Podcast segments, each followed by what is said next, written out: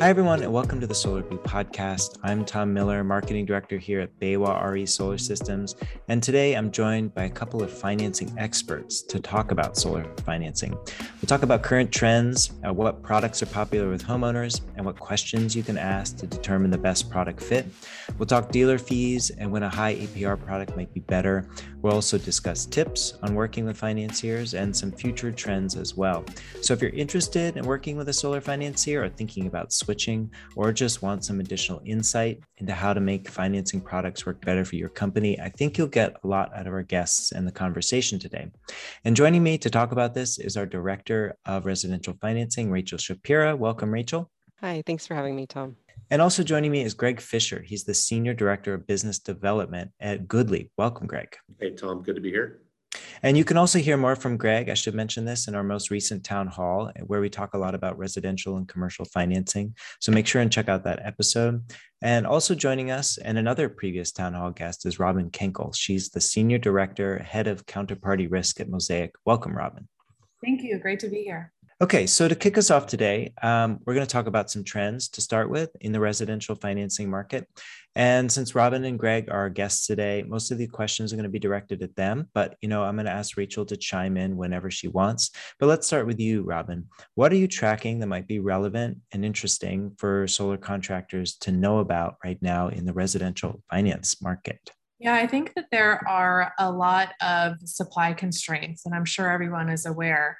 Um, panels are are you know in low supply. Batteries, most especially, are in low supply, and with more customers wanting to adopt battery technology, that means that perhaps our durations on completing the solar installation will take much longer, um, and we are actually seeing that in some markets, especially in new markets, new solar markets, where the utilities are really pushing back back. Um, you know i think that that that can really have an impact on finance companies especially as they outlay capital for projects and they're just not seeing those projects uh, completed in a in a timely manner as they may have before covid. Mm-hmm. yeah to follow up there uh, how do you think the relationship between installers and financiers has changed at all in the last year or so I, I think that it's changed for the better. Um, I think that we've gotten much closer, especially um, with those partners that you know have kind of moved more of their business to perhaps one lender over the other, and they're doing a majority of their wallet share with uh, one particular lender. And then there there are folks that you know kind of spread the love, if you will, between different financiers, um, and and that's a way for them to mitigate risk. I think that you know during COVID, we all worked really well together together with sharing information, understanding what was going on in market, um, and also, you know, about the financial health of, of companies and having real transparent conversations about that. So I think that there's a, been a lot more stickiness created in the industry and we're able to have more constructive conversations. Awesome. Yeah, I want to go to Greg next, but Rachel, I see your hand up. Do you want to add something to what Robin was saying? Yeah, I, I would agree with everything she said and also add that I think I'm, or at least we're hearing reports about labor shortages affecting install timelines. Um, a lot of installers are struggling to hire enough salespeople to manage all the inbound leads and to hire enough install crews to handle all the sales that they're closing. And that's another factor at play that's pushing out install timelines, which only compound the capital constraints and pressures that are put on installers. Since a lot of installers don't get paid until projects are completed, um, it really mm-hmm. puts a lot of financial pressure on installers to see timelines getting longer. Great. Thanks for jumping in there. Greg, I, w- I want to get uh, your take on the market right now. But before we do, uh, in our last town hall, you mentioned that solar finance is a commodity right now, in your opinion. Can you elaborate on that, that, that some more? Yeah, and I probably should have been clear. I mean, money money is a commodity, right? Um, and there's a lot of products and you know specific to the solar industry that could be considered a, a, a commodity. Mm-hmm. So I think what we're seeing and what's been interesting is you know the idea of uh, in in 2021 of being able to provide financing to a homeowner is is not as novel as it was in, in, in 2015 or 2016 in an automated fashion in the home real-time decisions automated loan docs. So it, it is capital is is widely and readily available. Capital providers are finding that this tends to be a fairly predictable safe and secure asset class. And so what solar finance companies are, are having to do, and most are, is getting innovative in finding ways to provide additional value uh, in what is essentially a commoditized product. Um, and I think it only makes the installers better. I think it only makes the industry better. And I'm really impressed with what some of these companies have done to continue to be innovative and help these installers grow and bring some stability and predictability to the industry itself, mm-hmm. but also have these assets perform with the capital providers. And that's a, that's a big part of it is if we are originating uh, loans on behalf of these capital providers that don't perform, two things happen. There's not as much capital that's coming in the space and the cost of that capital goes up. Both things are, are really detrimental to the long-term growth of the industry. Great. Thanks for fleshing that out some more. Um, how about trends that you're tracking that you want to flag for solar contractors? So I think there's a couple things that we're seeing. You know, the, the market is getting conditioned to these low APR products. You know, so once upon a time, having a, a 299 on a 20 year was like a really big deal. And, now that's not as widely as popular product as, you know, the sub 2% products are. It's something we're keeping an eye on. The, the frustrating challenge about solar and the cool thing about this industry is nothing stays static for too long. Things come in trends, there's ebbs and flows, there, there's peaks and valleys. So one of the things that we're, we're keeping close eye on is at, at uh, national level, what's happening with interest rates? You know, does, does the Fed decide that interest rates need to be increased to stave off inflation? Uh, the downstream effect is will capital providers continue to offer APRs at rates that are equal to or maybe even slightly higher than what they are or lower, excuse me, than what they're actually uh, producing that capital for? Mm-hmm. So that's something that we're looking at, but that certainly is a trend. And we're certainly seeing that a lot of the market is migrating uh, that way. Mm-hmm. Um, I think more of the long term trends that we're seeing uh, and we're anticipating is the evolution of the finance space where homeowners are getting more savvy. Um, one of the things that the last you know 12 months uh, really showed us was people were home uh, they had time they wanted to make improvements to their living space and they had access to relatively inexpensive capital to do so. So we plan on seeing that trend where it's hey i want to do solar and i want to do new windows or i need a new roof. I want to make my home more energy efficient. How do finance providers consolidate all those services into one financing package how do finance providers provide avenues and ways for these homeowners to pay these loans off in advance of, their term i think those are some things that short term and long term that we're continuing to see keep our eye on and of course you know play our part in helping uh, innovate and evolve the industry Mm-hmm. Really interesting. Yeah, thank you, Robin. What about risks? Uh, biggest risks that you're that you can flag for us for solar contractors right now. Some of the biggest risk that I see is, you know, it's the elephant in the room. It's capital um, payment terms and being able to float the business with the amount of sales that you're bringing in. And as we know, a lot of these companies are growing very quickly and they're having a difficult time scaling. This is probably not a popular opinion, but I don't think that labor is necessarily scalable. Um, you can scale your sales, you can scale uh, processes, you can do all these things, but labor is a finite resource. And so, you know, as Rachel mentioned earlier, it is a big problem. Equipment shortages are also a major problem because, as I mentioned, it's increasing duration. And so, when you increase duration, you have capital out to your distributors, or you may not be able to make your payment terms because you haven't been able to install the entire project. Um, and so that could that could cause some major problems. And as we know, uh, equipment is also rising. And so I would anticipate if you're a sales dealer and your contractor that you're working with hasn't come to you and said, hey, we need to raise your red line, you should be anticipating those conversations in the next few months. Equipment is definitely rising um, because it is in short supply. And with the timelines between contract sale and install pushing out while prices are going up, it adds additional like risk because the longer the gap is between the sale and when you're procuring equipment, the more you're likely to see a gap between what was priced in, penciled in at the time something was sold to a homeowner and the time you're able to buy equipment in, in, a, in a environment where prices are going up. Mm-hmm. And it ends up putting the EPC often in a pinch. And if they haven't necessarily arranged their contracts with the originator to um, share the pain in the event that there's um, events that happen that eat into margin, very often it's going to be the EPC holding the bag uh, and and have seeing their margins um, degrade. Yeah, if I may, one more thing. Please. Um, you know, a lot of folks, you know, want to grow super big and they want to be in multiple markets. And I think that one of the biggest risks for installers that I see is moving into new markets too quickly where you don't have controls in place. And so if somebody wants to move into Louisiana or to Georgia or to Florida and they don't have the proper operational processes in place to be able to handle that new volume, it can turn very bad um, because you're lacking quality and controls. And then that leads to a terrible homeowner experience, which ultimately costs a lot of money. Um, so that's definitely something to consider before you move to a new market. Awesome.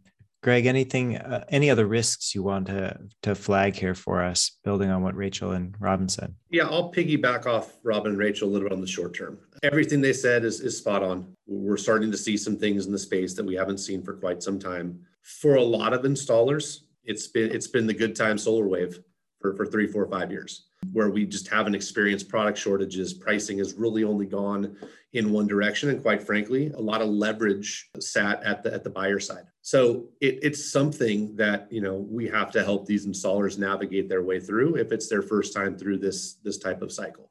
Longer term, as the risk pertains to the finance space, I think compliance is something that weighs heavily on on everybody's mind.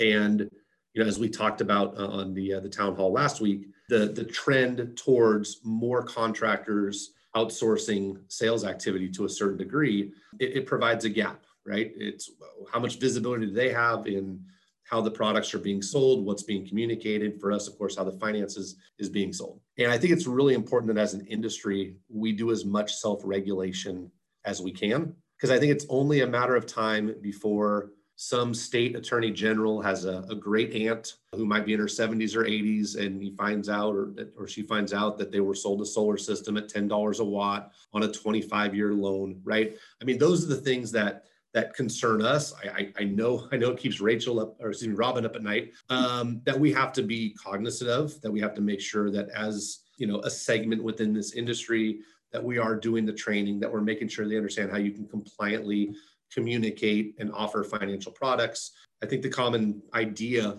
amongst a lot of sales professionals in the space, and I know it was this way long ago when I started, is at some point this is all going to end, right? The sun's not going to come up tomorrow, or the panels just aren't going to work, and I need to figure out how much we can get and get now. And I think we understand the mentality. I think the idea though is how do we make sure that we're we're looking at the long-term opportunity uh, for the growth of the industry, the prosperity of the industry, the sustainability of the industry. Love it. Great I would points. Also yeah.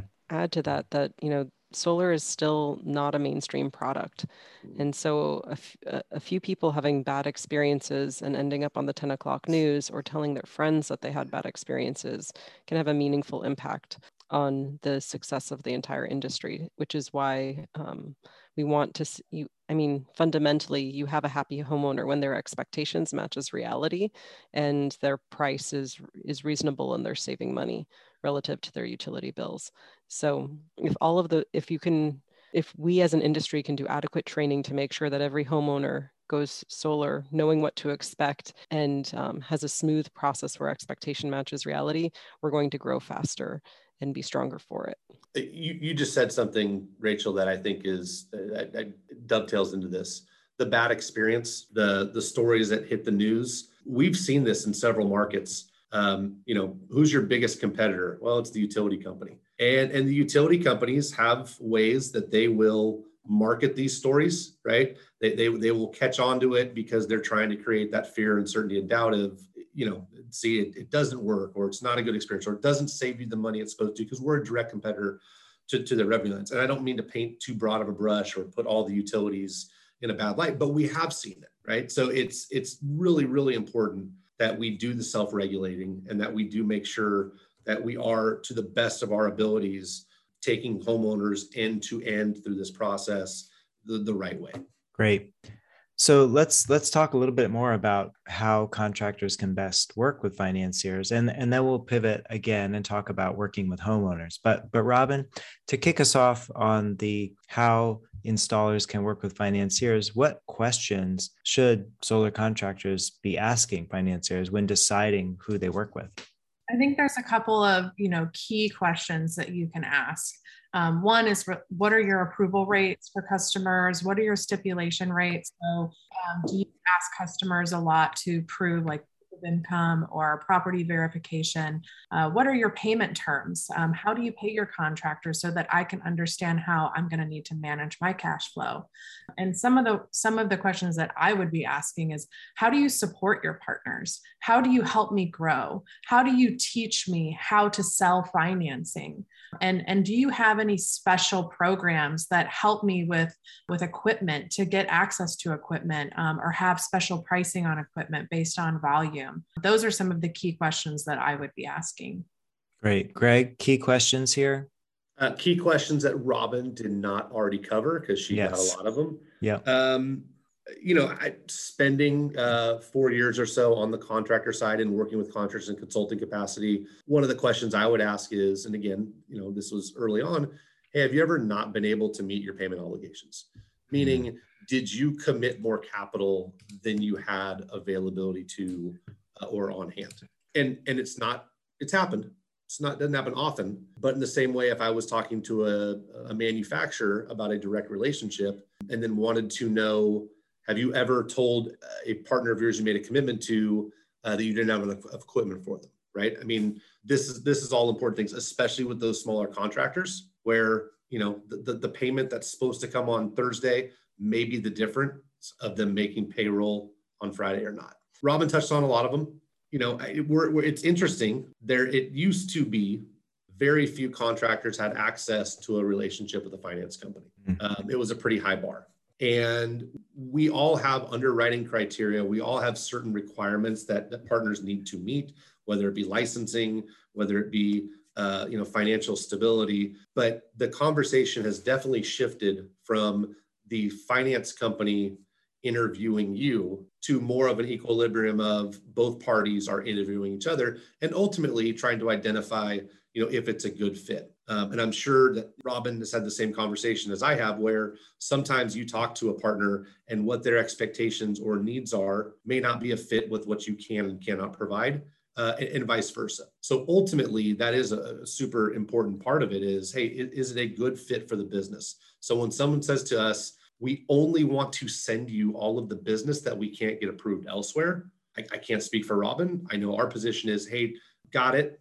You have somebody you prefer. That's probably not a good fit for our business model. Um, and, and maybe it's not it's not going to work out right? I mean they, th- those are the conversations that take place but very much so even the smallest contractors are interviewing the finance companies with all the questions that robin just mentioned and trying to decipher who gives me the best chance to be successful i would also try to assess how committed the capital provider is to the solar industry. Um, to Greg's point, because we have seen people enter and exit the space and leave installers in the lurch, um, not recently, but in years past. Um, I anticipate with the strong performance of solar loans and leases in 2020 through the recession that we're going to be seeing more capital providers entering the solar space. And I would be, um, if you're considering working with someone who's not super committed to the solar space, I would definitely want to um, investigate how long term they're planning on staying in this space because it, it doesn't serve you well to work with someone for a short period of time and then have them disappear quickly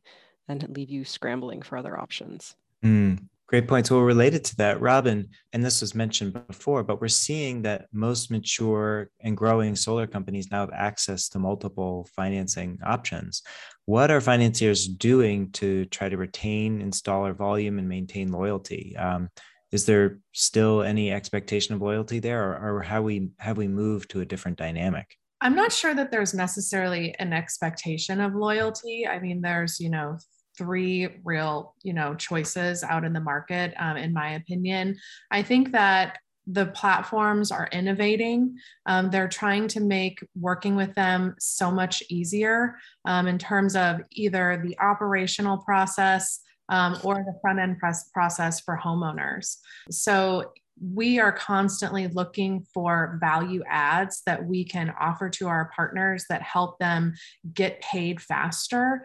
Um, and so some of those things are, you know, relationships with distributors, you know, other types of services that can help us mitigate risk. Um, I know there's rooftop delivery services, um, those types of things. So anything that adds value to a contractor, I really think is is what's going to create that stickiness and you know make them want to use that platform more so than others. Mm. Greg, any thoughts here? Uh, loyalty to different companies, multiple, you know, entities. Yeah, I think we. I mean, we're we're definitely seeing certain finance providers, you know, try to drive, you know, greater loyalty, and it's at different levels, right? Are we trying to identify how we get more more stickiness with the EPC, with the sales organization. So one finance provider has a rewards program that builds points, and if the salesperson has so many loans through that provider over the year, they could get a set of golf clubs or a jet ski or a vacation. Right, that that's one area. We're also hearing of uh, larger organizations that are being approached by finance companies and basically with a, a front uh, end uh, rebate check. Right, so we, we ask you guys to commit a certain percent or all of your volume to us, and we will front load the rebate based on, on, on those volume commitments. So we, we do see things like that, and we think we see various degrees uh, of effectiveness. The interesting thing is, as you're driving towards these loyalty kind of thresholds, we're in a little bit of uncharted territory because for the most part, it's an industry that downstream I don't want to say loyalty has been fickle or fleeting, but whether it's modules, whether it's who am I buying from and the distributor, you know, it's become that how does my price become lower and lower and lower? And so historically, we've seen that people do do shift and move around um, wherever those trends may take them. So I think for some folks, it's a little bit of an experiment. Think the jury's still out if those experiments are, are working. I think ultimately, though, to dovetail off what Robin's com- comments were, everybody realizes that getting somebody a low rate uh, in, in real time and processing a loan, that is, that is the bare minimum. No mm-hmm. different than as a distributor taking product that you want, getting it off the shelf, putting it on a truck and getting it to you when we promised we would at the price we did. Same thing there. I mean, that, that's the bare minimum. So how do we continue to innovate and build off of that to make these companies better, to um, make sure that we don't provide any risk and also make sure that the, the loans that we're originating have a good solid return and don't have a lot of risk to the capital providers. So we're mm. all dealing with three customers, the homeowner, the capital provider, the contractor, and we're trying to thread that needle of those concentric circles about how we, we bring more value to all three customer bases. I want to come back to something you said a minute ago. You, you mentioned volume commitment, and I'm not an expert on this, but but this might be related. But financiers seem to be pushing on mid-size and large installers to make exclus- exclusivity agreements. You know, I, I, don't know if that's the same as a volume commitment, but what's behind this and how effective and enforceable is this? Well, interesting timing. So I, I, think there's there's a couple different reasons why a partner or why a finance company might might be driving towards this. Um, you might be publicly held, uh, and you might have to show a return, and you might have to show growth, right? Ultimately, I think when when we try to drive towards this, um, it's more about quality, right? So again, the the industry will drive down dealer fees, and I know you're going to talk about this here in a little bit. Mm-hmm. When the capital markets view solar, which is an unsecured asset, as a secured asset. Mm-hmm. So the idea being is that as long as the quality remains uh, with you know solid FICO scores, with low delinquency rates, with low ACH opt out rates, over time, the cost of that capital associated with the risk of that capital will, will go down. Um, so there, there's different reasons that, that people, people will do it. I would say that it was a novel concept 12 months ago. Um, it seems to be that more finance providers are moving uh, in, in that direction um, for various reasons. And I would say the success rate and how enforceable uh, some of these agreements are uh, I think the jury is still out, candidly. Okay. Rachel, I saw you came off mute. Any thoughts there? Should I move on? Oh, I was just going to say that really resonates with a conversation Robin and I had recently. Robin, I was wondering if you wanted to add to that or just. Yeah, I think what Greg said is is absolutely correct. And I mean, ultimately, when you have a contractor that you know is outselling really quality business their customers are happy their customers are paying yeah absolutely. As you know as somebody that would go and do that i would ask those folks to be exclusive as well because it is going to help you with the, with the, whole entire value chain um, with the capital partners et cetera. So i wholeheartedly agree with that. Okay.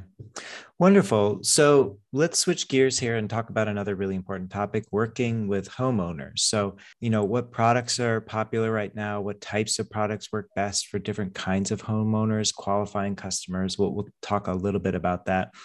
Greg, let's start with you. What financing products are popular with homeowners right now? What are you tracking? So it's probably gonna be a different answer uh, between myself and, and Robin uh, because we, we represent companies that might have different products. The sub 2% products that we carry can continue to remain to be really popular. Our, our FlexPay product, which um, has some different components uh, to it, which really helps drive a lower payment for the first 18 months. So it's really a loan designed for somebody who doesn't plan on having that loan full term. Um, that's been wildly popular for us, um, especially in markets where the retail cost of electricity is relatively low Florida, Texas, Nevada, Arizona, but usage is, is significantly higher. You know, everyone's got a different philosophy. I think GoodLeap's philosophy on, say, the 0.99 and 0.49 might be a little bit different than some of the peers in our space, but that has been something that we introduced uh, probably six months ago that really has caught on with, with certain market segments simply because of some of the flexibility in the payment structure, but also that that low payment opportunity. Robin, same question. What's popular with homeowners right now? Uh, I agree with what Greg said 20, 25, even 30 year term loans um, are very popular. It really gets you, you know, uh, on parity or saving money as compared to your utility bill. Um, another thing that I think is really important is transferability of a loan.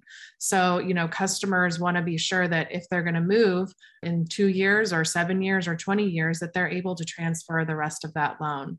I think, you know, the since the conversation has now moved to resiliency, batteries are very interesting.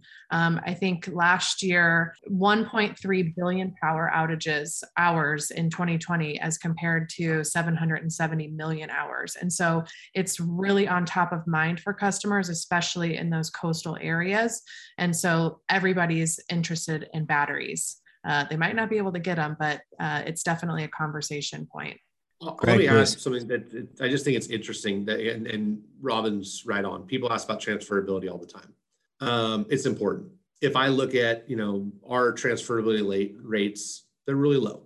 And people, I say, well, why is that? And, and I think right now it's low because we have been enjoying a relatively hot housing market nationally for the, for the past few years.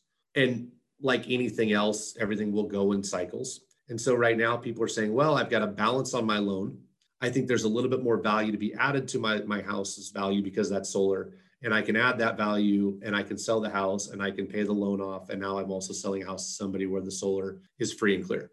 Uh, and because maybe I'm getting five offers after putting on the market for a day, right? I mean, we're hearing crazy stories. So that's yeah. that that will change. That will shift at some point. The same two models on the same block with the same exact solar system uh, that are both for sale at the same time uh, and houses are, are, are, taking longer to sell, transferability will be will be important, right? Because I probably can't add the value to it. The market is not responding to that because there's too much inventory. So the ability to transfer that loan is going to be, I think, more important. And so I bring it up because people do ask all the time. It it may not be as important today, but Robin hit the nail on the head. At some point down the road, when the market shifts, having that flexibility with that loan is going to be critical to the homeowner. I think another factor that's at play with why the so many customers when they sell their homes are just paying their loans down nowadays is how low the APRs are on mortgages. And that's just not something that's going to be here forever. And I would anticipate seeing the transfer rate go up as the APR on the on a mortgage goes up. Greg, let's go back to you. Um, households can be very different in terms of their makeup, whether they're on a fixed income, maybe if they're a working family, um, if they plan to stay in the home, as you mentioned, or move in the next few years. How should a solar contractor evaluate the options and figure out which is the best product for those homeowner types? So I think this is the the, the miss for most solar sales professionals. They, they mm. answer all the right, they ask all the right questions about how do you use power and are your kids going to be in the home much longer and do you think you're going to use more power when you have solar? But they don't ask all those questions about financing. So how long do you plan on being in the house? How often do you refinance? Um, do you plan on applying the tax credit at month 18 uh, to the buy down of the loan or do you plan on, on on keeping that? Do you have you know some people will say hey i have cash i could do it but gosh money's so cheap right now. Um, i just figured i'd leverage free money to the tax credit. These are all questions that they should be asking to help them get to the right financing solution. So, for example, maybe a, a finance provider has a zero fee dealer, zero, zero dealer fee product, uh, low term, high APR, but the homeowner says, hey, as soon as the tax credit kicks in, I'm probably going to pay this off. Maybe that's a solution that would work for them. So I think that's where we have a lot of opportunity to do more education, more training, provided that we have a, an open-minded uh, audience, is helping sales professionals kind of uncover what's important to the homeowner when it comes to financing, not just solar, to make sure that they can put the right solution in front of them. Robin, do you want to build on that at all? I think what Greg said is absolutely, you know, on on point. Um, you know, and you know as a sales professional you're not supposed to you know give tax advice but you can ask customers if they pay taxes every year or if they get a refund to try to you know help understand like where they're at. But you know ultimately you know i agree like we we just need to do a much better job on the sales side in educating our reps to understanding you know what how how customers differ and how products could help customers uh, differently, but also like taking a look around the house. If a customer has trees all over their home, they're probably not going to be a good solar unless they want to trim down and cut down all of their trees. Um, so, you know, that's something that I see a lot, unfortunately, and like even in marketing material where the system is shaded with trees. Um, so, you know, really kind of you know understanding your surroundings as well but you know of course everything that greg said on point. Mm-hmm. greg um, let's bounce over to you. When do high dealer fees make sense for an installer or a homeowner? Uh, and when is maybe a high or apr product better? It's an interesting question. I think this is where salespeople sometimes don't always see the forest through the trees right? So there's with any finance provider, there's going to be a sliding scale of your low term, low APR to high APR, and then your long term, low APR, and what the, the fee structure is. So the, the difference in payment in a one basis point dealer fee adjustment is about a dollar per month. It's significantly higher when you talk about the difference of one full point on the APR. So the interest rate is always going to have a more significant impact on the payment amount than the dealer fee. The dealer fee is one time. The APR is going to be every month for the duration of that loan. So if the homeowner says, I am looking for the lowest payment possible, then more often than not, the lower APR product is going to provide that solution for them. If they have a specific payment amount in mind that they're willing to accept, if they are more concerned about what is the loan or what is the contract price, right? Th- then then maybe a higher APR process product makes sense. I think what really happens is the homeowner doesn't get to decide. The salesperson is deciding for them. Okay. Uh, and there's some compliance reasons for that. There's some there's some lending legislation that the salespeople have to adhere to that we spend a lot of time working with them on. But keep in mind, the market often will decide for them. So if I'm a homeowner and I have one company that comes out to me and all they want to offer is a 20 year 599, maybe that's the only product they have, and another contractor comes out to me and they have a 20 year 149, then I have to take that information from both contractors and see what's going to be the best fit for me. Robin, do you want to wade in on this one too? Rachel, your your eyebrows went up. Did you want to jump in first and then I'll ask I'll, I'll let Robin go first. Okay. Yeah, I totally agree again with Greg. Um, but let's also remember that dealer fees are supposed to be paid by the contractor not by the homeowner. And so that is your access to financing because financing is supposed to help you grow your wallet share, have a more addressable market because not everybody has $30,000 in the bank um, to spend on a solar system. So, you know, again, I just, I think it's important to understand that the dealer fees are supposed to be paid by the contractor and not the homeowner. Okay. Yeah, I, I would agree with Greg that generally speaking, it is the contractor deciding or the salesperson or maybe the sales manager deciding what products to lead with in their market given knowledge of what's competitive in a given region. But generally speaking uh, people like greg said in his earlier comments people who are planning on paying their loans down sooner are going to be better served by a shorter term loan um, or a higher apr loan or maybe a short term high apr loan. And people who are planning on um, keeping you know, are, who are looking for the best savings are going to be best served by a higher dealer fee, lower APR product. And this gets back to under, uh, underlining something I don't think we've touched on yet, but something I often try and remind contractors that generally speaking, if you look at any lender's uh, suite of whether it's high APR, low dealer fee, or high dealer fee, low APR products, for the same loan term, it's generally going to add up to be the same amount of money or approximately the same amount of money. And if more of the money is in a dealer fee, Uncle Sam helps subsidize the cost of financing. But that's only the, true if someone's keeping the loan for the full loan term. Because if they're if the interest is not adding up over time, then the impact of compound interest doesn't um, impact them so much my advice to solar salespeople is being mindful of how long someone is actually planning on keeping a loan for and guide them to the loan term that makes the most sense for them. Cool. Okay, so I have one question that Rachel brought up on the town hall last week, and then we'll dive into some future trends. But Rachel, you mentioned that an installer's operations and maintenance approach should be a factor in determining what finance products or go to market strategy installers use. Greg, are financiers thinking about this right now? Uh, or is O&M still an afterthought in the residential solar industry? I don't think it's an afterthought uh, in the residential solar industry. I think what we've seen is um, two things: the advent of, of third-party residential O and M, which I think six, seven years ago people would not have thought was a viable business model. That that is, uh, and two, a lot of companies actually starting to include this uh, as a service or a value add, um, simply because it's a point of, of, of differentiation. What's interesting, and, and, and we get this question quite a bit, is can we wrap those services into uh, a long-term loan? It, it, it, actually gets to be a little bit complicated simply because it's not like a PPA or a lease where a third party truly owns the asset. And so this is one where I think, you know, different financing companies are, are having a different approach to it. I, I think that the model I would say is there is a company that is looking to get in the loan space that has previously been in the PPA and lease space. I'm sure Robin has no idea who I'm talking about.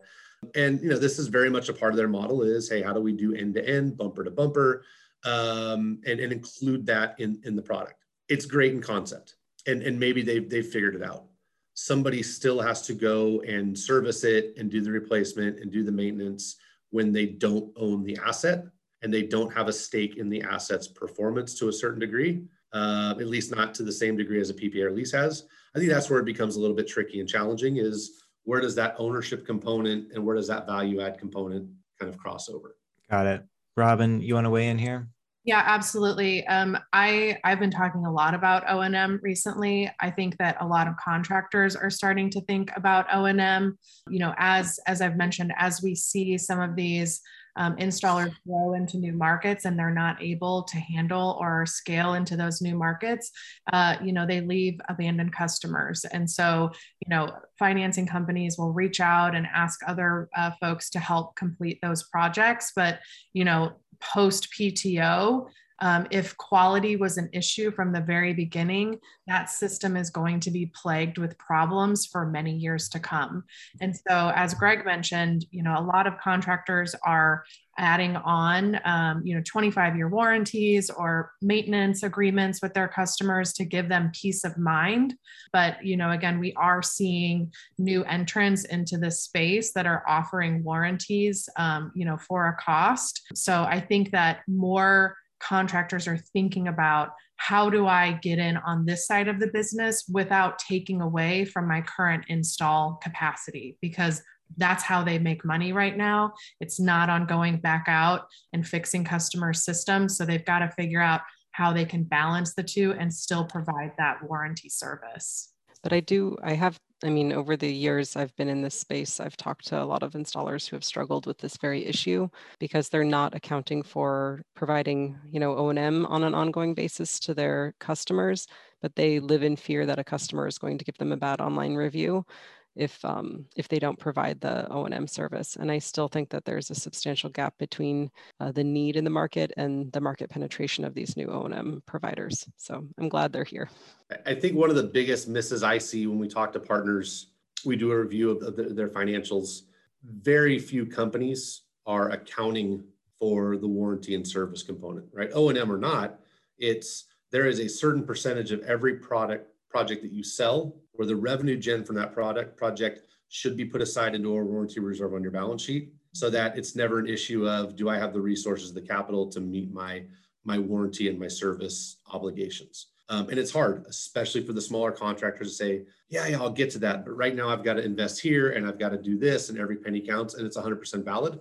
Um, I think that's where some of the risk is, right? It's, you know, can you meet the, the contractual obligations you have into what is into your, your, your contract, whether it's an O&M agreement, whether it's just a warranty and service, uh, and service maintenance agreement. I think it's something that, you know, we can help uh, installers in that regard but I think there's a discipline that comes with the project today needs to have a little bit set aside for any issues and challenges down the road. Yeah, I mean, and the truth of the matter is that homeowners often expect their installers to service them long past the period of warranty that's covered. And for items that are not covered under the warranty agreements um, that installers offer in, uh, homeowners, and many installers are eating into their margins and um, eating into their install capacity to be able to service these homeowners to be able to maintain their online reputations. Awesome. Yeah, please process where you, you're not like the message is not necessarily controlled um, and it, it may be different than than what is you know the spirit of that agreement just to underline what you were saying you cut out a little bit but you're you're saying it comes back to the process the sales process the front end sales process where okay. sales folks are educating the customer on what that agreement is and what it entails versus what the actual agreement and the spirit of that agreement is. Awesome. Process transparency equals healthy solar industry. Let's keep that in front of mind. Okay. Well, I want to respect our guest's time today and start to wrap up. Uh, just a few more questions, and we'll just do kind of a quick ping pong. These are future trends. Uh, we touched on these a little bit, but I think it's just important to come back to the, the question of material cost rises and labor shortages. So, Greg, how do you expect the upcoming rise in material costs to affect installers? Does this does this tie into solar financing? Yeah, I think installers are uh, if if they have a rising unit cost in one area, they are going to look in other areas of their business, supply chain, partners, product services, and where they can offset that. I, I think that, you know, one of the greatest things that we can do upstream to the solar contractors is continue to work with them, train them, teach them, coach them on how, without relying on outside entities to to manage their cost structure for them, where can they get better? Where can they get more efficient? Where can they become more scalable. Um, and that's not to say that we don't all feel we should do our part to help make sure that we're just continuing to drive costs down. But I think that sometimes smaller, mid-sized installers become so reliant on their supply partners, their distributors, their manufacturers, their finance companies uh, to help solve these problems for them. Mm. And so a, a lot of these contractors are going to try to figure out, am I going to simply have a smaller margin because I, I need to keep my pricing where it is to be competitive and I will find my growth there?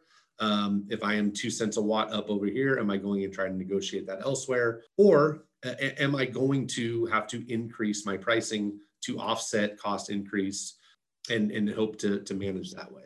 Great.